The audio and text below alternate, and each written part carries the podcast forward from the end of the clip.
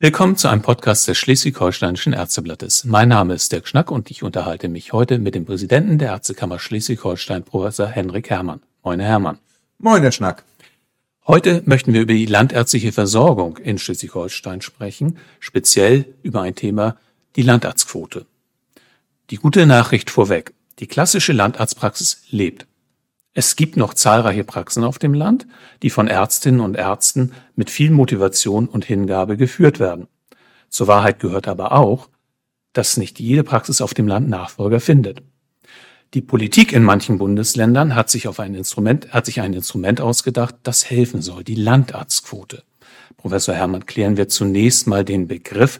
Was genau versteht man eigentlich unter einer Landarztquote?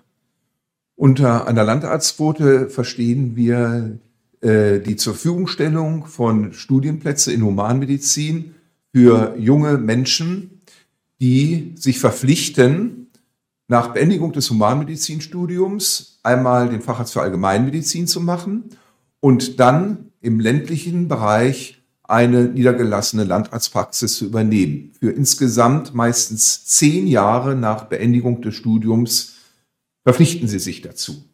Dafür bekommen Sie über ein Auswahlverfahren, das von Bundesland zu Bundesland unterschiedlich ist. Teilweise geht auch der Abiturdurchschnitt mit ein. Es wird fast immer ein Studieneignungstest gemacht, aber auch solche Parameter wie Berufserfahrungen, ehrenamtliches Engagement, ein FSJ.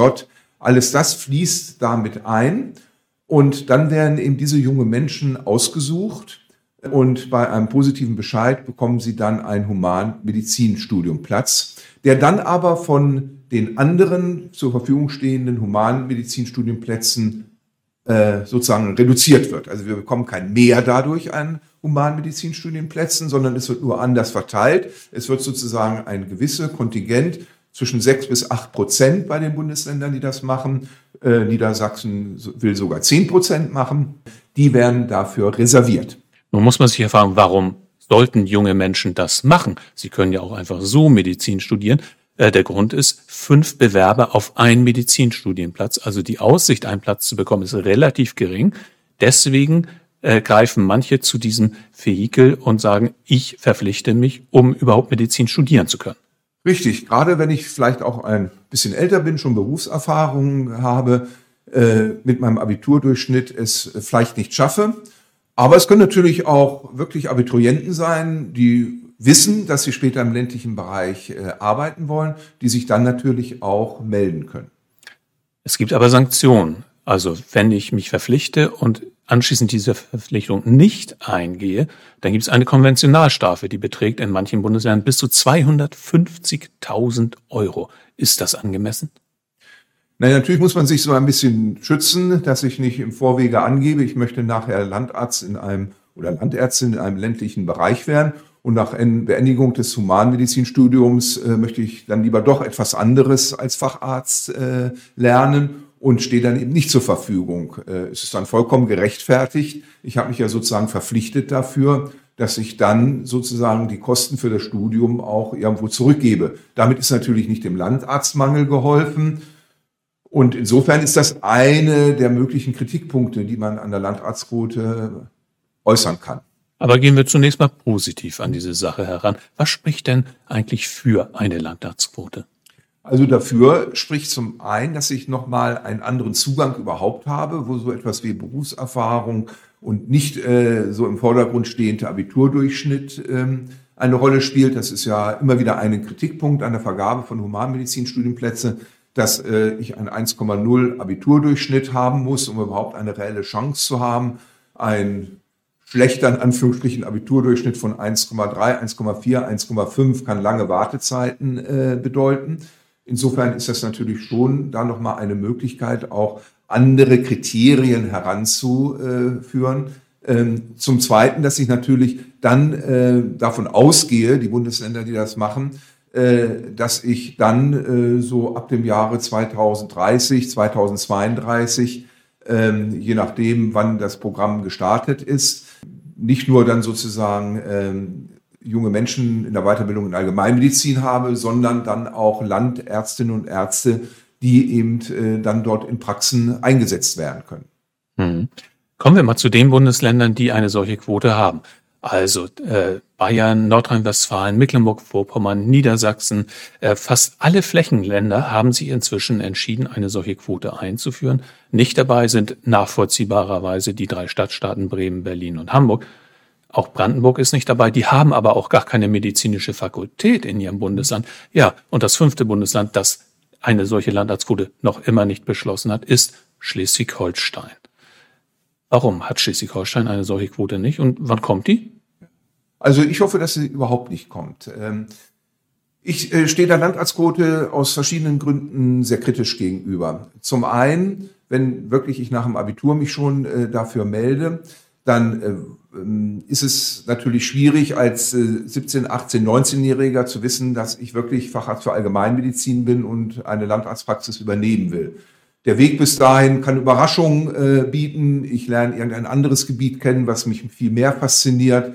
Äh, ich lerne vielleicht eine Partnerin, einen Partner kennen, äh, der sagt, ja, ich kann nicht äh, mit in den ländlichen Raum äh, kommen, weil meine Profession ich dort nicht ausüben kann. Also es sind sehr viele Unwägbarkeiten. Das äh, haben viele Ärztinnen und Ärzte ja auch erlebt, die eigentlich vielleicht so am Anfang eine ganz andere Berufsvorstellung gehabt haben und im Laufe des Studiums, ja sogar der Weiterbildung, sich äh, dann umentschieden haben. Das Zweite ist, dass damit äh, sozusagen zum Ausdruck gebracht wird, ja, ich muss sozusagen hier über ein besonderes Verfahren die Allgemeinmedizin und äh, die ärztliche Tätigkeit, insbesondere die hausärztliche Tätigkeit im ländlichen Bereich noch besonders fördern. Ähm, ja, man kann sagen, das ist natürlich schon auch ein bisschen eine Art äh, Blaming, äh, was dort äh, passiert. Zum anderen setzen wir da auf andere Anreizsysteme, um einfach die ärztliche Tätigkeit im ländlichen Raum attraktiv zu machen. Also positive Motivatoren als so eine starre Quote. Hinzu kommen noch zwei weitere Aspekte bei der Quote. Wir haben natürlich auch andere Facharztentitäten, auch im ländlichen Bereich, grundversorgende Fachärzte, aber auch schon spezialisierte Fachärzte, äh, wo wir auch ein Problem in den nächsten fünf bis zehn Jahren sehen. Ich erinnere auch an den öffentlichen Gesundheitsdienst äh, und die ärztliche Besetzung. Es gibt sogar auch schon ein erstes Bundesland, das für den ÖGD eine Quote eingeführt hat. Die Gefahr ist, dass wir nachher alles quotieren, weil immer mehr kommt und auch die Pädiater können sagen, wir wollen eine Quote von drei, vier Prozent. Und damit schaffe ich es sozusagen ab, dass ich sozusagen nach meinen Neigungen äh, und was ich später machen möchte, dann wirklich Humanmedizin äh, studiere. Wir reglementieren das. Das Zweite ist, dass natürlich die Gefahr besteht, dass ich mich rauskaufe nachher oder aber sogar juristisch dagegen angehe, äh, und sage, naja, ich, wie konnte, ich, konnte es ja gar nicht wissen und ich bin nachher in meinem Grundrecht der freien Berufsausübung gehemmt. Da kommt immer der Vergleich mit der Bundeswehr, das ist aber nochmal ganz was anderes. Und insofern äh, könnten das auch eventuell rechtliche äh, Probleme nachher geben und man steht mit leeren Händen da. Sie sprachen von den Unwägbarkeiten, die in dieser Zeit ja auf die Menschen in dieser Lebensphase einwirken können. Also wir sprechen ja von, von der wahrscheinlich wichtigsten und prägendsten äh, Zeit überhaupt nach der Kindheit, wenn man so will. Also da kommen äh, so viele Einflüsse auf diese jungen Menschen zwischen 20 und 30 und sie sollen, bevor sie 20 werden, in aller Regel entscheiden, was sie nach 30 dann werden wollen. Eine kaum zu lösende Frage, wie ich finde. Ja, äh, vollkommen richtig. Äh, auch ganz persönlich, äh, auch äh, mein Werdegang ist von Überraschung geprägt, die ich nicht vorher gesehen habe. Ich wollte auch äh, Hausarzt werden, auch in einem ländlichen Bereich, äh, in Süddeutschland, ganz weit im Süden Deutschlands. Das war mein Plan als äh, 18, 19, 20-Jähriger. Und äh, naja, ich bin nachher im Krankenhaus gelandet, Internist und an der Westküste in Schleswig-Holstein. Hätte ich auch nie äh, gedacht. Und andersrum ist es genauso vielen ergangen wahrscheinlich, die äh, sich vielleicht gedacht haben, eine Niederlassung, das wäre niemals etwas für mich, sind aber dann eventuell auf dem Land gelandet. Auch das ist richtig. Und deshalb ja diese positiven Anreizsysteme, insbesondere vor dem Hintergrund, dass diese Landarztquote bei den Bundesländern, die sie jetzt eingeführt haben, ja ihre volle Entfaltung erst in 15 Jahren ungefähr. Also Nordrhein-Westfalen hat im Wintersemester 1920 als erstes Bundesland angefangen die da reingekommen sind, sind irgendwann 2025, 2026 fertig und approbierte Ärztinnen und Ärzte. Dann mindestens fünf Jahre Weiterbildung in Allgemeinmedizin. Dann bin ich Anfang der 30er Jahre äh, dieses Jahrhunderts. Wenn ich nicht in Teilzeit eine bestimmte Weiterbildung mache, wenn ich sie in äh, Teilzeit mache, dann kann diese Weiterbildung sieben, acht, neun Jahre dauern oder auch wenn ich Unterbrechungen habe. Und dann wäre also der Effekt im Jahre 2035. Ich glaube, wir können uns auch noch nicht vorstellen, wie eine Versorgungsrealität in 15 Jahren ungefähr aussehen wird. Ich bin lange genug dabei, um immer wieder mal Ärzte schwemmen, Ärztemangel, Ärzte Ärztemangel. Also auch das ist schwierig und wir brauchen Lösungen jetzt in den nächsten Jahren. Und das ist das Entscheidende, weil das Problem jetzt schon da ist. Sie hatten es gesagt, Nachfolgeregelungen sind ganz schwierig und insbesondere die Babyboomer, die auch im niedergelassenen Bereich sind, weil so äh, in der Mitte der 90er Jahre sich sehr viele niedergelassen haben. Ähm, und die sind jetzt 60, 65, ein Drittel der Hausärzte äh, in Deutschland. Und ob jetzt jeder Hausarzt wirklich bis 75, 80 arbeiten möchte, davon ist auch nicht auszugehen. Sie sprachen es an, wir brauchen Lösungen. Das spürt natürlich auch die Politik. Die Politik fühlt sich zum Teil ja unter Druck gesetzt, etwas zu tun. Und wenn jetzt alle Bundesländer eine Landarztquote einführen, könnte natürlich auch der Druck auf die schleswig-holsteinischen Politiker steigen, damit sie sagen können, hier, wir haben etwas getan. Wie groß ist dieses Risiko, dass das wie so, so eine Art Feigenblatt äh, vor sich hergetragen wird? Wir haben ja etwas getan. In Schleswig-Holstein haben wir eine sehr gute Kommunikationsstruktur zwischen den Akteuren im Gesundheitswesen. Wir stehen dazu im Austausch. Wir äh, sagen unsere Meinungen. Und äh, das, was ich wahrnehme, ist, dass äh, die allermeisten Beteiligten sagen, die äh, Landarztquote ist nicht für Schleswig-Holstein. Wir gehen innovativere äh, Wege, äh, die schon in der Ausbildung frühzeitig ansetzen, in Begleitung der Ärztinnen und Ärzte, die im ländlichen Bereich arbeiten äh, wollen. Wir haben ein sehr gut äh, funktionierendes äh, Kompetenzzentrum Weiterbildung Allgemeinmedizin. Da sind wir führend in Deutschland. Auch das zeigt diese positiven Anreize an, dass wir junge, äh, approbierte Ärztinnen und Ärzte für die Allgemeinmedizin überhaupt gewinnen äh, können. Und äh, dann jetzt den ländlichen Raum attraktiv zu machen, vorzustellen, ihn einfach kennenzulernen, das sind diese positiven äh, Motivationen und darauf setzen wir. Und ich finde es mal ganz interessant, äh, wir können dann so mal in sieben, acht, neun Jahren sehen, die verschiedenen Systeme vergleichen, wie die Zufriedenheit damit ist, was auch dabei herauskommt. Und äh, wer weiß, vielleicht ist unser System sogar besser. Und vor allen Dingen, es schafft schneller Ärztinnen und Ärzte in den ländlichen Raum, zum Beispiel auch in der hausärztlichen Medizin. Also wir haben ein funktionierendes äh, Kompetenzzentrum für die Weiterbildung in der allgemeinen Medizin.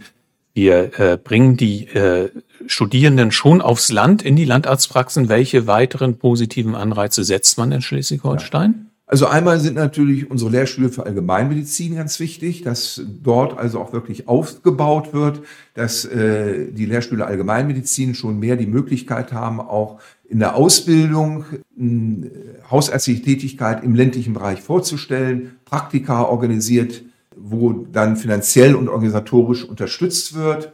Äh, da ist eine hohe Bereitschaft da, Rural and Remote Care Programme, äh, wie ja auch die Universität in Lübeck schon äh, macht, weiter auszubauen.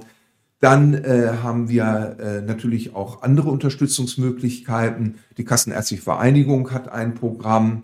Äh, es ist ein Landesstipendium ausgelobt worden da könnte man sich natürlich wünschen, dass noch mehr Studierende dieses in Anspruch nehmen, äh, wo eine finanzielle deutliche Unterstützung am Ende des Studiums äh, vorhanden ist und sich, man sich dann verpflichtet, wenigstens ein Teil der Weiterbildung später und äh, auch eine Teil der Zeit im ländlichen Bereich zu arbeiten aber nicht so strikt wie die zehn Jahre, die sonst vorgeschrieben sind in der äh, Landarztquotenregelung. Das sind das ja, vieles davon sind ja Dinge, die die Selbstverwaltung mit in die Pflicht genommen hat und, und äh, wo die Selbstverwaltung viel leistet. Was könnte denn die Politik oder sollte die Politik tun? Sie haben die Lehrstühle angesprochen.